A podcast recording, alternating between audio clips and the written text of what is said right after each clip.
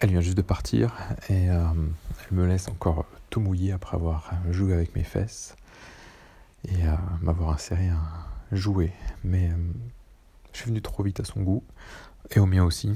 Mais ce que je lui ai pas dit, c'est que elle m'a vraiment stimulé physiquement, évidemment, parce que j'ai joui en quelques instants et j'ai trouvé ça bon de derrière jusque devant, d'en haut jusqu'en bas.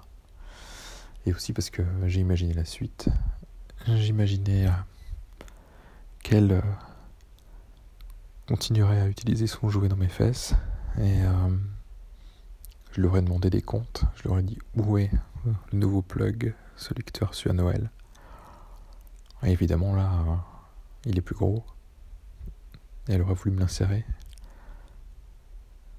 J'aurais sans doute accepté, mais euh, je sais que y serait allée euh, vigoureusement, le remuant, le tournant.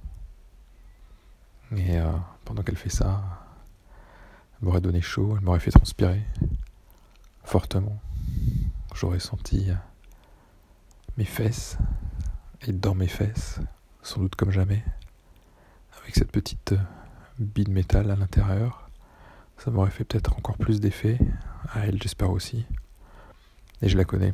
Elle y serait allée euh, vraiment très franchement.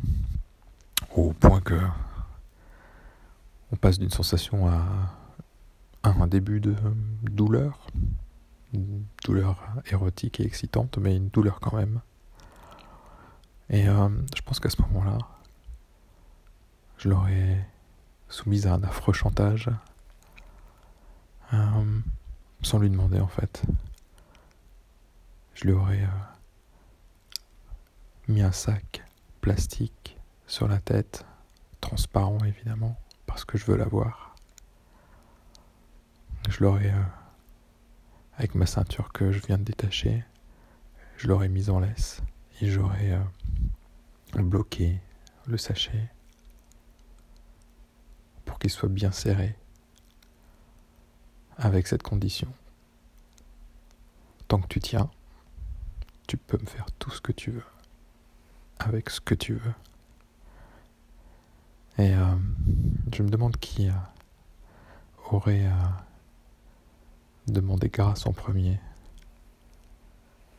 Elle, en arrivant à un petit début de suffocation ou de chaleur, moi, excité par cette vision, cette fausse soumission.